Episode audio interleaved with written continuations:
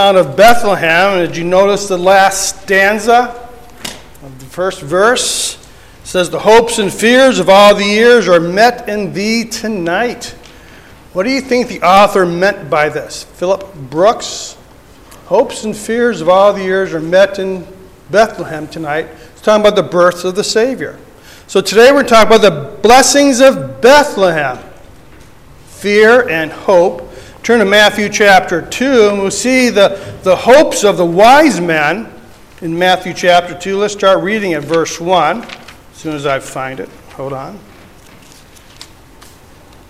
It says, Now after Jesus was born in Bethlehem of Judea in the days of Herod the king, Magi from the east arrived in Jerusalem, saying, Where is he who has been born king of the Jews? For he saw his star in the east and have come to worship him. When Herod the king heard this, he was troubled, and all Jerusalem with him. Gathering together all the chief priests and scribes of the people, he inquired of them where the Messiah was to be born. And they said to him, In Bethlehem of Judea, for this is what has been written by the prophet. And you, Bethlehem, land of Judah, are by no means least among the leaders of Judah, for out of you shall come forth a ruler who will shepherd my people Israel. Then Herod secretly called the wise or the Magi, and determined from them the exact time the star appeared. He sent them to Bethlehem and said, Go and search carefully for the child. When you have found him, report to me so that I too may come and worship him. After hearing the king, they went their way, and the star, when it had, they had seen in the east, went on before them until it came and stood over the place where the child was. When they saw the star, they rejoiced exceedingly with great joy. After coming into the house, they saw the child with Mary, his mother. They fell to the ground and worshipped him. Then, opening their treasures, they presented to him gifts of gold and frankincense and myrrh. So here we see the hopes of the wise men. They're hoping to find the king, and they did. Turn over to Luke chapter 2, and here we see the fear of the shepherds. Let's start reading at verse 8. Luke chapter 2, verse 8 says in the same region there were some shepherds staying out in the fields and keeping watch over their flock by night. And an angel of the Lord suddenly stood before them, and the glory of the Lord shone around them. They were terribly frightened. But the angel said to them, Do not be afraid, for behold, I bring you good news of great joy, which will be for all the people. For today in the city of David there has been born for you a Savior, who is Christ the Lord. And this will be a sign for you. You'll find a baby wrapped in cloths and lying in a manger. And suddenly there appeared with an angel a multitude of heavenly hosts, praising God and saying, Glory to God in the highest, and on earth peace among men with whom he is pleased. So we're going to talk about hope and fear this morning. So let's pray. Excuse me.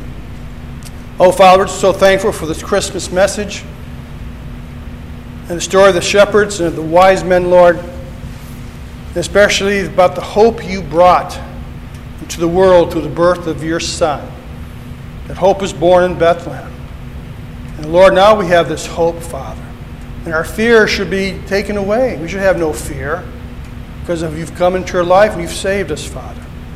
But there are some who still doubt, some who still fear the future, some whose hope is waning and we pray we'll be able to strengthen these people this morning with your word, Lord, as we talk about your hope and how you have removed fear. Help me now, Lord, as I teach your word. Help us all to understand it and apply it to our lives. And we ask this in Christ's name. Amen. When you hear the word hope, it has the idea of certainty, expectancy, expect it to happen. Like when you say, hope New Year's comes, well, you expect it to come, right? It's going to come. It's certain it's going to come. That's what hope means. It means certainty. I one little boy. Let's see if I can find my illustration here. Does a good idea to illustrate what hope is. There's a little boy who was standing in foot of an escalator at a large department store, watching the handrail. He never took his eyes off the handrail as the escalator kept going around and around a salesperson saw him and finally asked him if he was lost. And the little boy says, Nope, I'm just waiting for my chewing gum to come back. Just try sometime, see if it does come back. Those are the blessings of Bethlehem. Hope was born. And we're just going to look at some things in Scripture. Some Scriptures talk about hope. The first one is found in Proverbs chapter 13, verse 12. Proverbs chapter 13, verse 12. And there is no hope without God. Proverbs 13, verse 12 says, Hope deferred makes the heart sick, but desire fulfilled is a tree of life. The idea here is hope deferred brings disappointment. If you keep hoping for something, that word deferred means hope that's long drawn out hoping for that paycheck and never shows up, or that check in the mail, hoping for a good doctor's report. You're hoping for something, but it never comes to fruition, and you lose hope. The tree of life refers to the source of life. We get disappointed. Look at Proverbs 3:18 talks about this tree of life. Proverbs chapter 3 verse 18.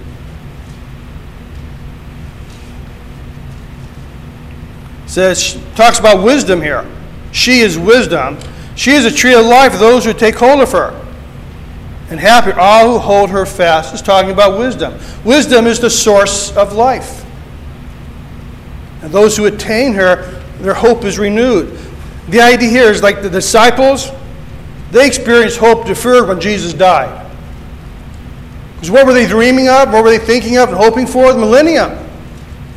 Here's Jesus. He's the Messiah. He's going to bring forth the millennium. Oh, Judas was planning on spending all the money. He was going to be treasurer. Then, boom, Jesus died and their hope was deferred.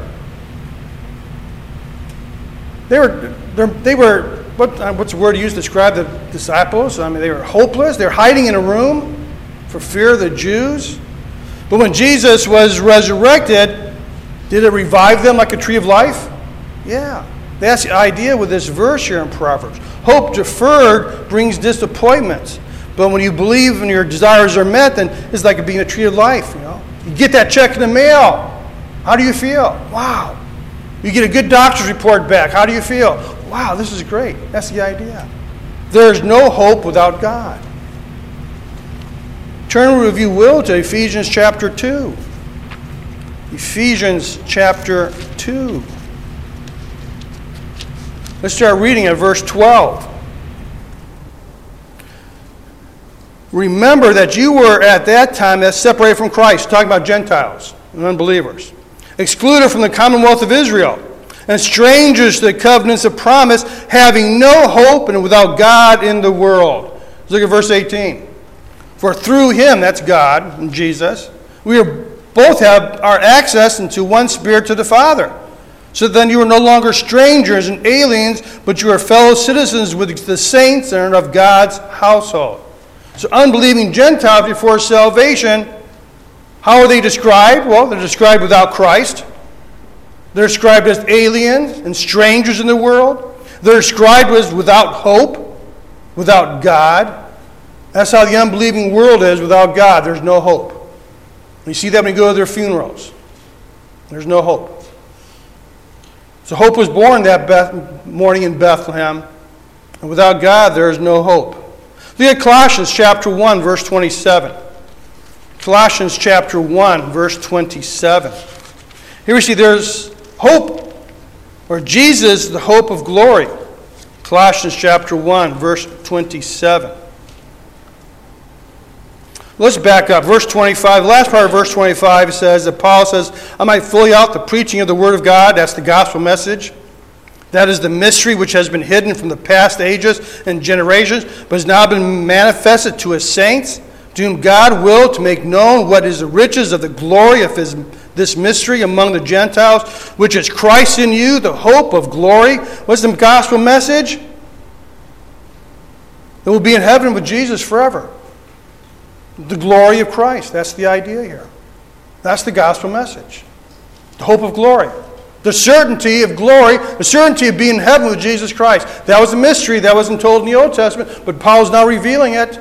The gospel message, the hope of glory. What a glorious day that will be when we get to heaven, right?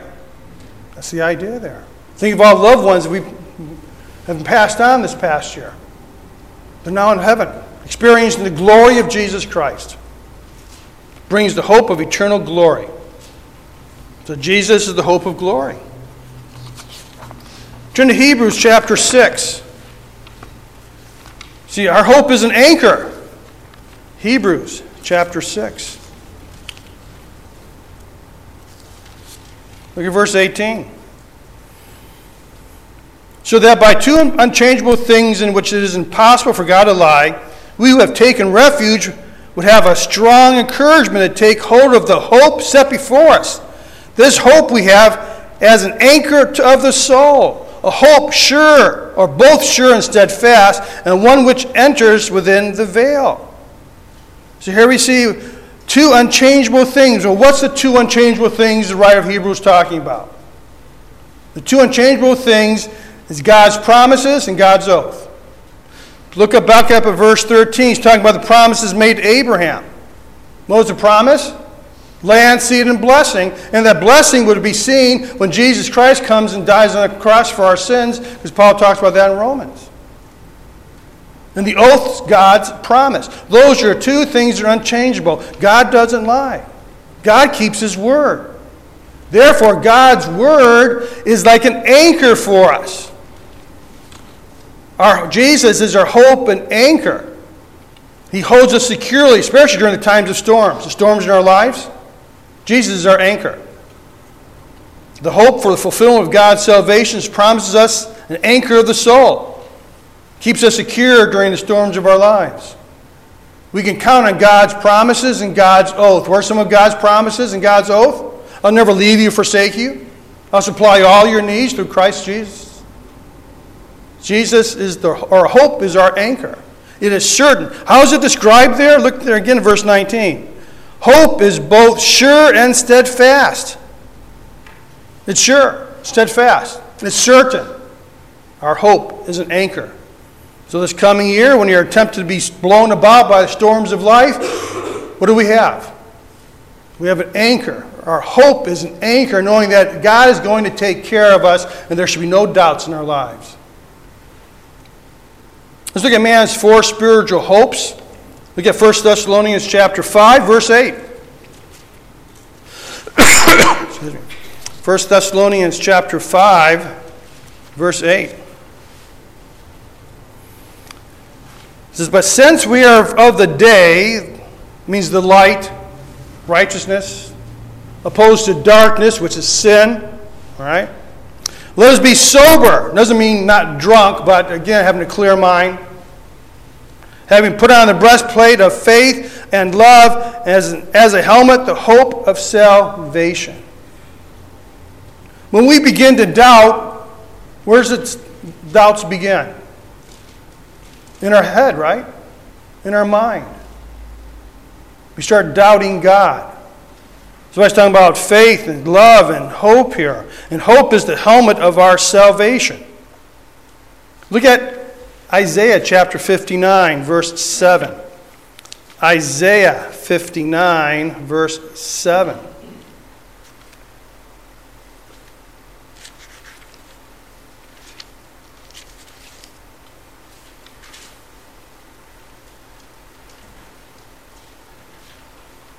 Um, that's verse 17, Isaiah 59, 17. It says, He put on righteousness like a breastplate and a helmet of salvation on his head. So here we see the helmet of salvation is always associated with salvation, the future aspect of it. We put on the helmet of salvation, the hope or certainty that we're going to go to heaven when we die. Look at Acts chapter 23, verse 6. Here, Paul talks about the hope of the resurrection. Acts chapter 23, verse 6. Paul's on trial here before the Sanhedrin, remember? And why was he arrested? Because he preached about Christ, the resurrected. And the Pharisees were made up of two groups, the Sadducees and the, and Pharisees. The Sadducees denied the resurrection, while the Pharisees believed in it. So look here at verse 6 of chapter 23. Paul says, But perceiving that one group were Sadducees and the other Pharisees, Paul began crying out in the council, Brethren, I am a Pharisee, a son of a Pharisee, and I am on trial for the hope and resurrection from the dead. Because Paul preached that. Jesus was resurrected from the dead. So there's the hope of the resurrection, the certainty of the resurrection. Not only have we have certain that Jesus was raised from the dead, but we are certain that we will be raised from the dead as well. The certainty of the resurrection. Look at Titus chapter 2, verse 13. Titus chapter 2, verse 13.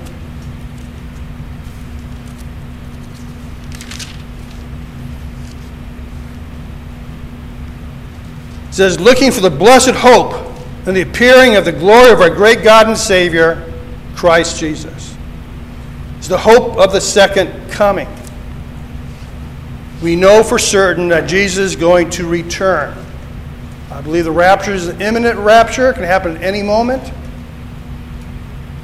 We get 1 John chapter 3. Keep your finger there in Titus. We're going to come back to it. But let's go to 1 John chapter 3. It talks about this hope of Jesus' return as well the certainty that we believe is going to happen. 1 John chapter 3, look at verse 2.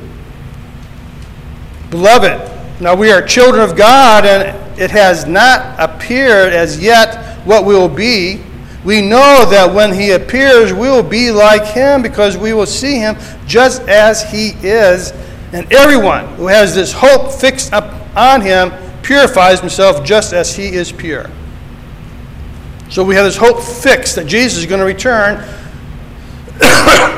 He's going to return with a glorified body, and therefore we are to live pure lives in anticipation of his return.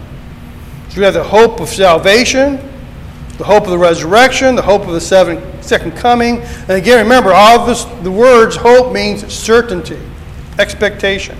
Also, the hope of eternal life. Go back to Titus, look at chapter 1, verse 2 in the hope of eternal life, which God, who cannot lie, promised long ages ago. Here we have the hope with a firm assurance, the expectation of salvation. This is not wishful thinking, boy, I hope I go to heaven. No, I know I'm going to heaven. So hope is a certain expectation.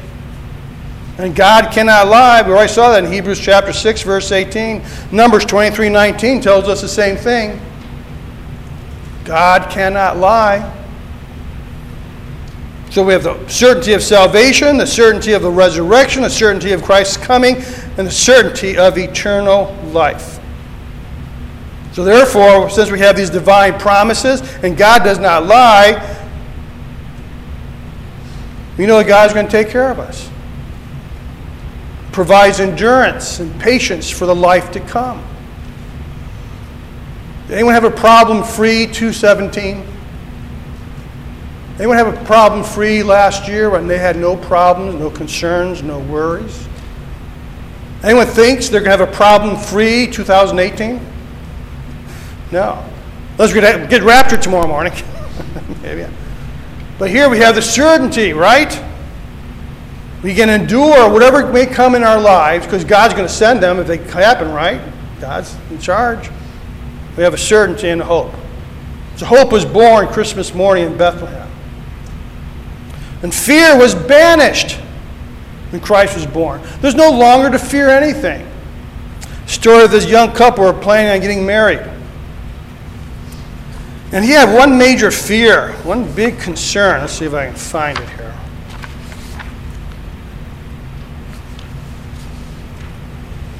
He had a problem with his was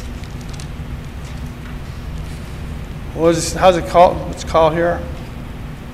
He had a, bad foot odor problem. His feet really smelled bad. He was afraid of getting in bed with his wife and her smelling his feet all the time. She said, Dad, I got this fear. My feet really stink. What should I do about it? He said, Probably you ought to wash them before you go to bed and put on socks. Cover up the odor. He said, Great idea, Dad. I'll do that. And the wife to be had a fear. She had real bad breath, especially in the morning. She says, Mom, I'm really afraid that when I get up in the morning, my going real bad. is going to be odious to my husband. What should I do? I'm really afraid about this. her mother says, Well, honey, what you need to do is for wake up when you as soon as you wake up, don't say anything, go and brush your teeth or take some mouthwash. That's the first thing you do. Go in the bathroom, take care of it. First thing in the morning. That's what you do. It sounds great, Mom. That's what I'll do. Before I even say anything to my husband, I'll run off to the bathroom and, and get taken care of. So, about six months after they've been married, things are going great. Just before dawn, the husband wakes up and what if the socks fell off? He's scared to death. The wife's going to find out he has stinky feet after six months. So he's frantically looking through the covers, trying to find his sock. In the process, he wakes up his wife. His wife looks at him and says, What in the world are you doing? He looks at her and says, Oh my goodness, she swallowed one of my socks.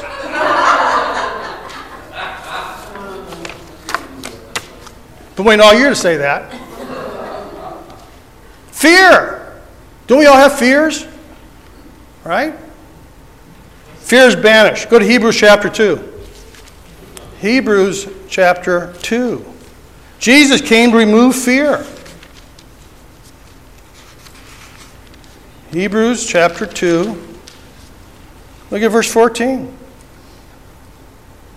It says, Therefore, since the children share in flesh and blood, he himself likewise also partook of the same. That's Jesus.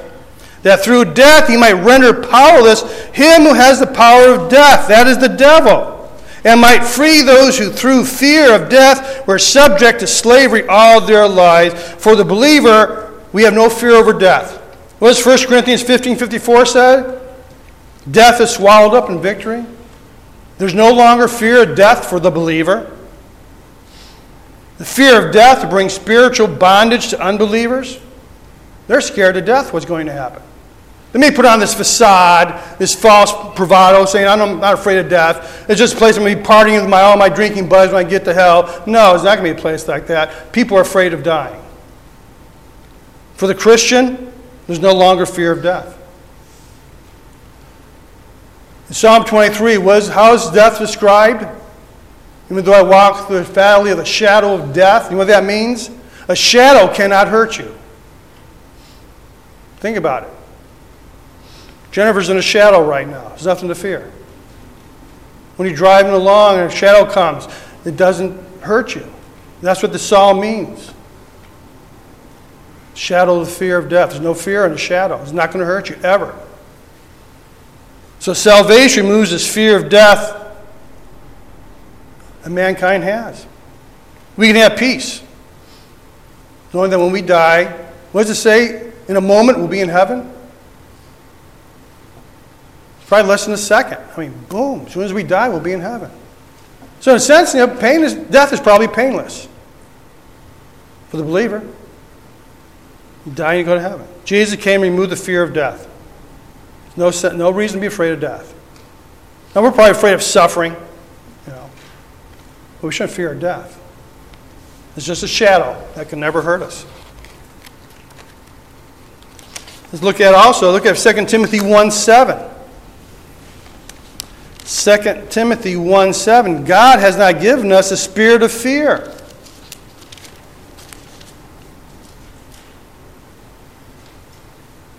Paul says to Timothy in 2 Timothy 1 7, For God's not given us a spirit of timidity, but of power and love and discipline.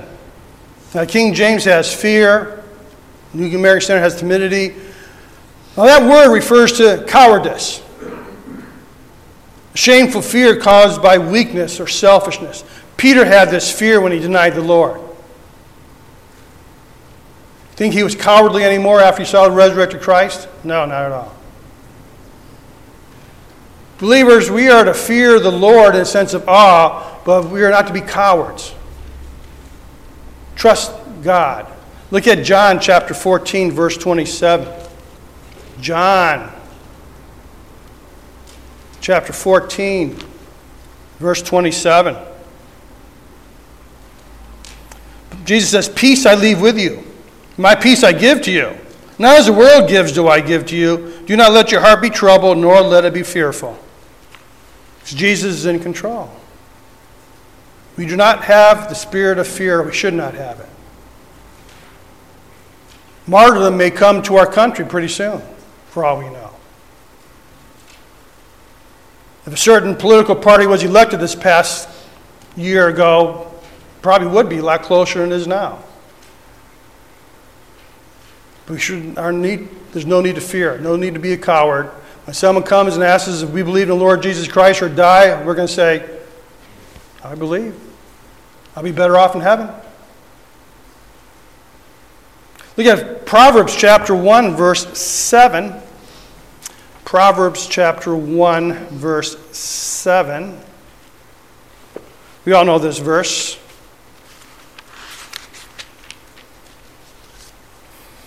The fear of the Lord is the beginning of knowledge.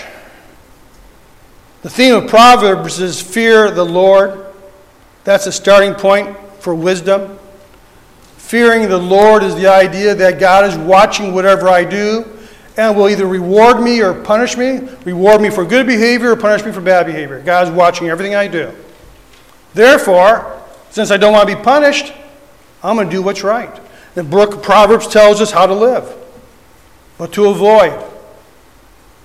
And that way, we'll be doing okay. You know, the fear of the Lord is referenced a number of times. Job 28 28 talks about it. Psalm 111, verse 10, talks about the fear of the wisdom is the fear of the Lord, or fearing the Lord. Proverbs 9, verse 10. Proverbs 15, 33. You can look all these up later, but let's look at the last one Ecclesiastes chapter 12, verse 13. Ecclesiastes chapter 12, verse 13.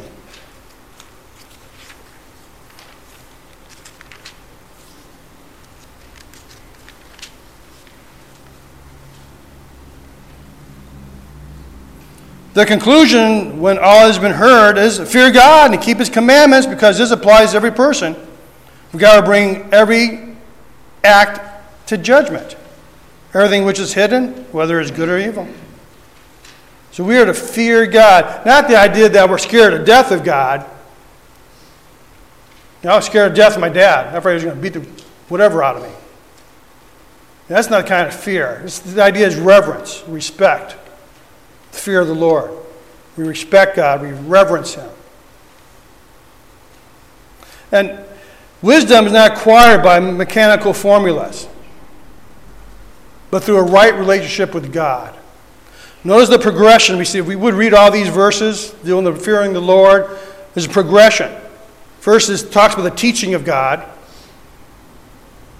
Then it talks about learning about God. We apply this teaching to our lives then we do fear God, we respect Him, revere Him. And when we do that, we get to know God. Know that God isn't a mean, vengeful God who wants to smack you around the first time you do something wrong, but as a loving God wants to protect you. When your children run out on the street, you grab them, you spank them, say them no. Why? Because you don't want them running out there and getting hurt. So you discipline them. God disciplines us because He loves us. And we know more about God, and then we start imitating God's wisdom. And wisdom is skill for living. That's an easy definition. Skill for living. You want to know how to live this life? You read a book of Proverbs. You get wisdom from God.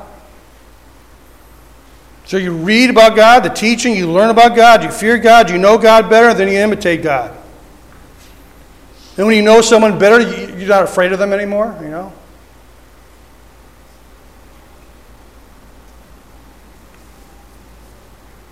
Let's see. Let's go back to uh, Proverbs chapter 1.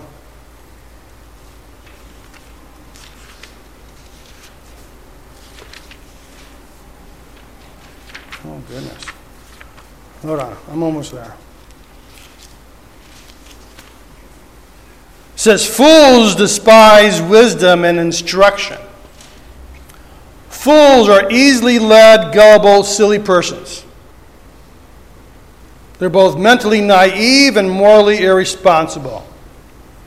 Doesn't mean they're stupid, doesn't mean they're dumb. They're easy led, they're gullible, silly persons. They act foolishly.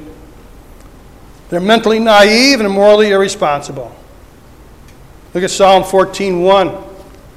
What does it say about the fool?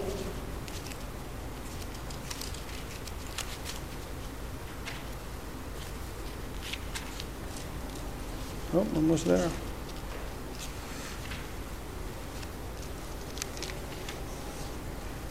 The fool has said in his heart, There is no God. They are corrupt, they have committed abominable deeds. There is none who does good. Read the same thing in Psalm 53, verse 1. Foolish people don't believe in God. That's why April 1st is the fool's holiday. They're foolish. And how many people in the world today despise God? Think Christians are the fools? But who is the real fool? And you look at these unsaved people, aren't they mentally naive? Gullible? They believe anything the media tells them? They're morally irresponsible. They do whatever they want to do. Doesn't matter. When we have the wisdom of God and we apply it to our lives, we have skill for living, and therefore we are not fools. There are four spiritual fears. Look at Psalm 55, verse 4.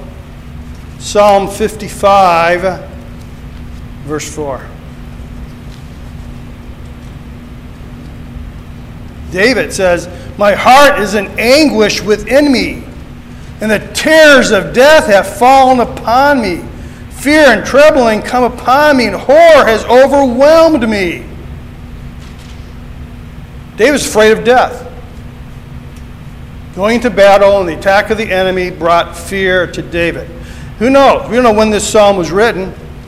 Oh, yeah, when the Ziphites came to Saul and said, Where's, no, that's, I'm sorry, I'm looking at the wrong psalm.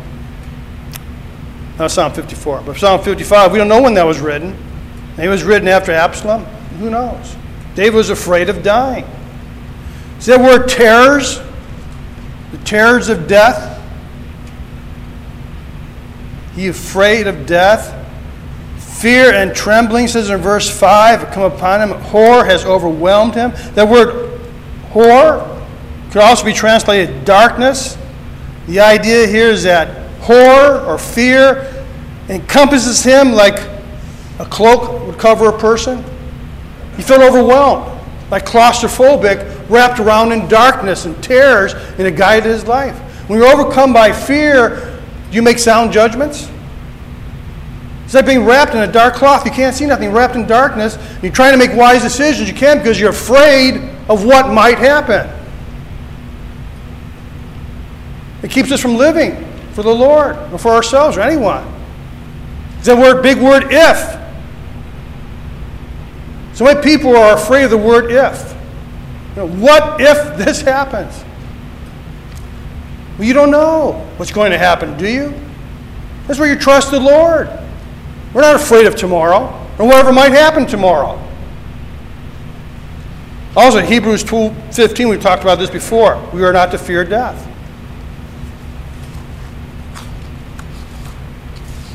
Look at Luke chapter 21. Luke 21. The fear of Jesus' return. Some men are scared to death of the return of Jesus. Luke 21.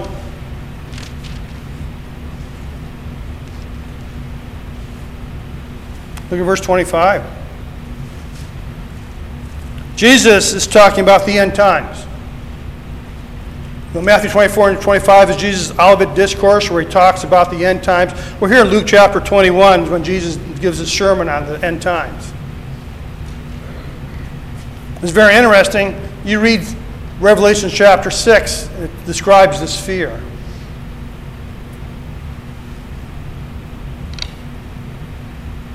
Verse 25. Jesus says, There will be signs in the sun and moons and stars, and on the earth dismay among the nations, and perplexity at the roaring of the sea and the waves, men fainting from fear and the expectation of the things which are coming upon the world. For the powers of heaven will be shaken, or of all of the heavens will be shaken. Then they'll see the Son of Man coming in a cloud with power and great glory. Jesus speaks of these phenomena are going to happen in the future during the sixth seal. All these terrors are going to happen. We're going to, I've been studying Revelation now, and one of these days when we get done with Daniel, we're going to talk about Revelation on Sunday nights. And the first four seals are what humans bring upon the earth. Chapter six, or seal number six, deals with what God start doing on the earth.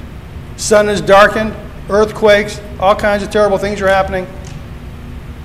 This is what Paul is describing right now, what happens during the sixth seal. And the, the trumpets and the bowls haven't come yet. It's even going to get worse.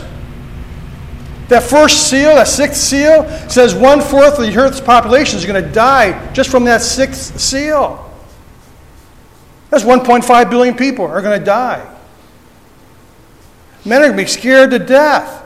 They're afraid. They're going to see all these things happening sun getting dark, earthquakes, volcanoes, comets, asteroids hitting the earth, all kinds of terrible things. And the result of their fear is panic. Revelation 6 says these people are going to pray that the rocks will fall on them. That's how afraid they are. Let's just look at that. We got time. Oh, goodness, we got all kinds of time. Let's go to Revelation chapter 6. I'm just glad for the rapture. I'll be gone. But there are people who are going to experience this. Look, look at this. Verse 12, Revelation 6. John says, I looked, and he broke the sixth seal. That's Jesus the Lamb breaking the sixth seal. And there was a great earthquake, and the sun became black as sackcloth and made of hair, and the whole moon became like blood, and the stars of the sky fell to the earth as fig trees cast its unwrapped figs shaken by a great wind. And the sky was split apart like a scroll when it was rolled up. And every mountain and island were moved out of their places. Then the kings of the earth, and the great men, and the commanders, and the rich, and the strong, and every slave and free man hid themselves in the caves and among the rocks and the, the mountains. Now, there's earthquakes. The mountains are falling apart. Where's the last place you didn't go hide? Yeah, that's where they're going. And they said to the mountains and to the rocks, Fall on us and hide us from the presence of him who sits on the throne, from the wrath of the Lamb.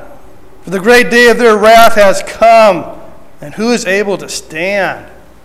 They're calling to Mother Nature to save them. Scribes unsaved people, right? They don't believe in God, but they believe in Mother Nature. So there's the fear of Jesus' return.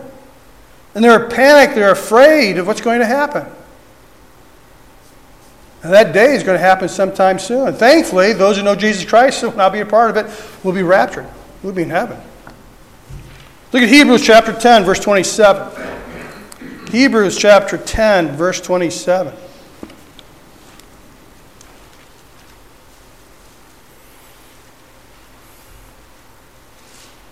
Again, talking about judgment. Look at verse 26. Excuse me. For if we go on sinning willfully after receiving the knowledge of the truth, there no longer remains a sacrifice for sins. This is a person who keeps on rejecting the gospel message, I believe. They know the gospel message, they keep rejecting it. There no longer remains a sacrifice for sin, but a terrifying expectation of judgment and the fury of fire which will consume the adversaries. Wow, fear of judgment day. What the writer of Hebrew describes here is similar to what we read in Isaiah 26 11. We don't have time to look at it or Zephaniah chapter 1, verse 18. I'll talk about this coming judgment.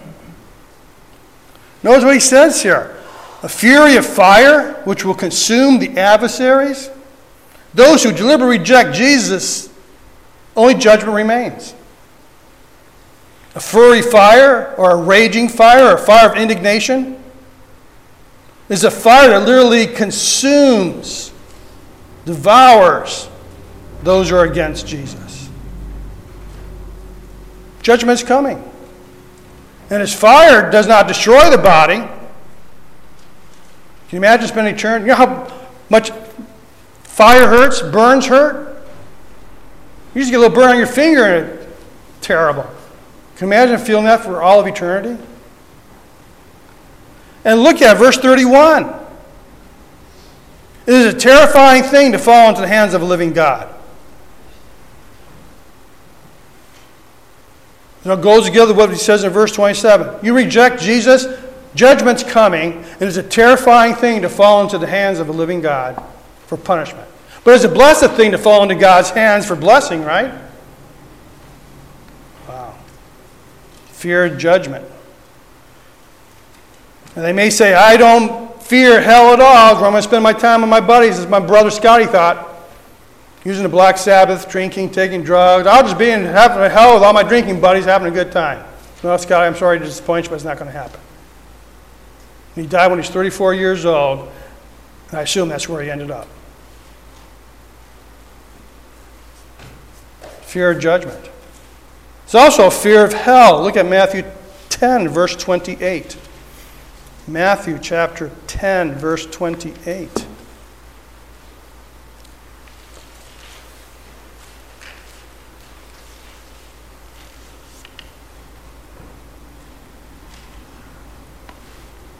Hold on. I'm in the wrong chapter. Let me find it first. Matthew 10, verse 28. What does Jesus tell us? Do not fear those who kill the body but are unable to kill the soul, but rather fear him who is able to destroy both the soul and the body in hell. Persecutors will come and they only harm the body, they cannot hurt the soul. In God's judgment, it's both the body and the soul. Nothing a persecutor can do will endanger the soul of a man. They can harm our body, yeah. But we'll be in heaven. We are to fear God. We can judge both body and soul. Look at James chapter 4, verse 12. James chapter 4, verse 12.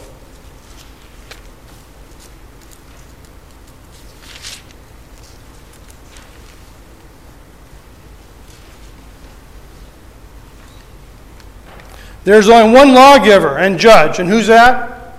God. The one who's able to save and to destroy. But you, who are you to judge your neighbor? Only God has the right to judge people. God will. The word hell there in Matthew refers to the lake of fire as Gehenna place where non believers will be condemned for the final judgment. Look at Revelations chapter 20. Revelations chapter 20, verse 14. Then death and Hades were thrown into the lake of fire. And this is the second death, the lake of fire. First death is dying. Second death is being thrown into the lake of fire. We're told believers do not have to fear the second death. If anyone's name is not found written in the book of life, he was thrown into the lake of fire. So Hades and hell is different from the lake of fire. So those are all the, the fears. Hope was born and fear was banished. Look at my closing thought. Life without Jesus is a hopeless end. With Jesus is an endless hope.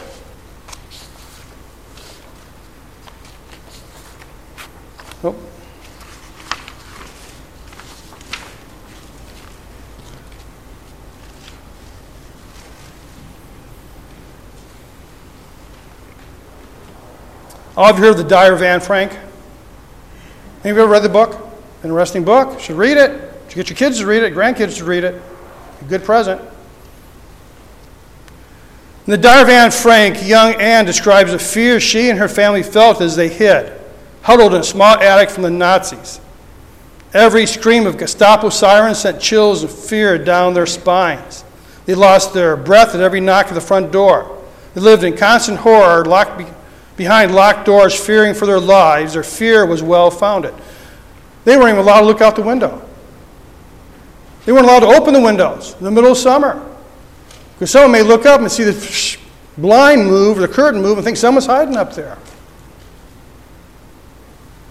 They go on and makes his application. Fear caused the disciples to huddle together in that room for protection. Surely they had heard the news by now, the news about the tomb being empty. Yet even the news of the empty tomb and Jesus' resurrection had not transformed their spirits. Their rooms became a prison. Fear kept them inside. Fear drove them to lock themselves up to protect their lives. And that's what fear does in the life of an unbeliever and a believer. Are you locked up in the room of fear? Let Jesus break that lock. Fear is banished. There is nothing to fear because God is in control right? There's nothing to fear. Now, fear the policeman if you're speeding down the freeway, yeah, fear him. and step on the brakes. Slow down. But really, there's nothing to fear because God is in control. Let's pray. Father, we're just so thankful, Lord, how you protect us and meet our needs. We're thankful, Lord, that uh, hope was born that morning in Bethlehem. Sent your Son to be our Savior. You have banished fear. There's no reason to fear, Lord, because you are in control. You love us, and you'll provide for us. You made these promises, and as we learned that you did not lie, your promises are sure, and you keep your oaths, Lord.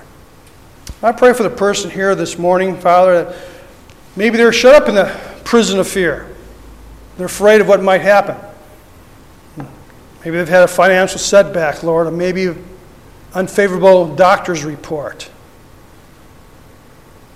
Or something happened this past few weeks with problems in the family or the friend. And fear has locked them in. And I just pray, Lord, that they'll turn to you. There's no need to be locked in a room of fear anymore because you have banished fear from our lives. Lord, I pray we'll be strong and bold this coming year to preach forth the word of Christ, the gospel message. I pray, Father, that we will endeavor to trust you this coming year. Even knowing that troubles may come and trials and temptations, but Lord, you can deliver us from all of them. People will think about these things. We go our way home this morning, morning Lord. And again, Father, give us ample opportunity to be a witness. Let us come into contact with a person this week that we can bring to church next Sunday morning. And we're just so thankful for all this, Lord. And we ask this all in Jesus' name. Amen. Let's stand and sing Go Tell on a Mountain that Jesus Christ is born.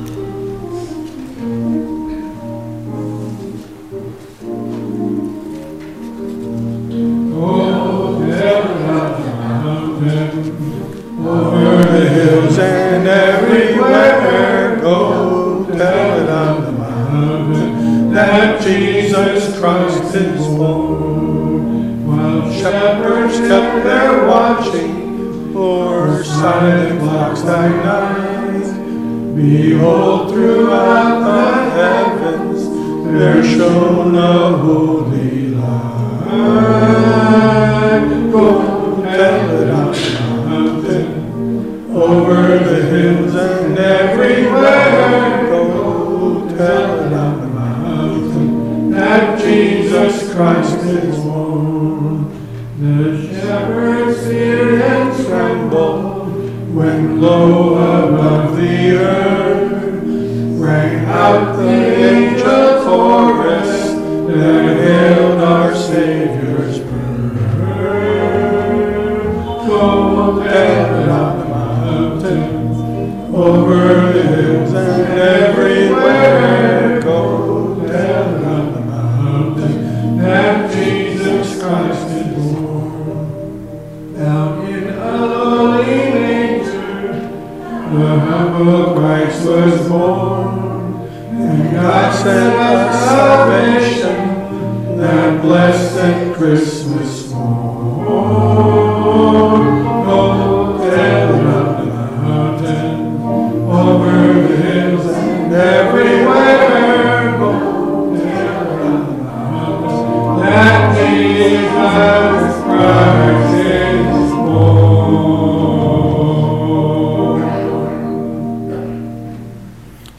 continue talking about hope next week, so plan on coming.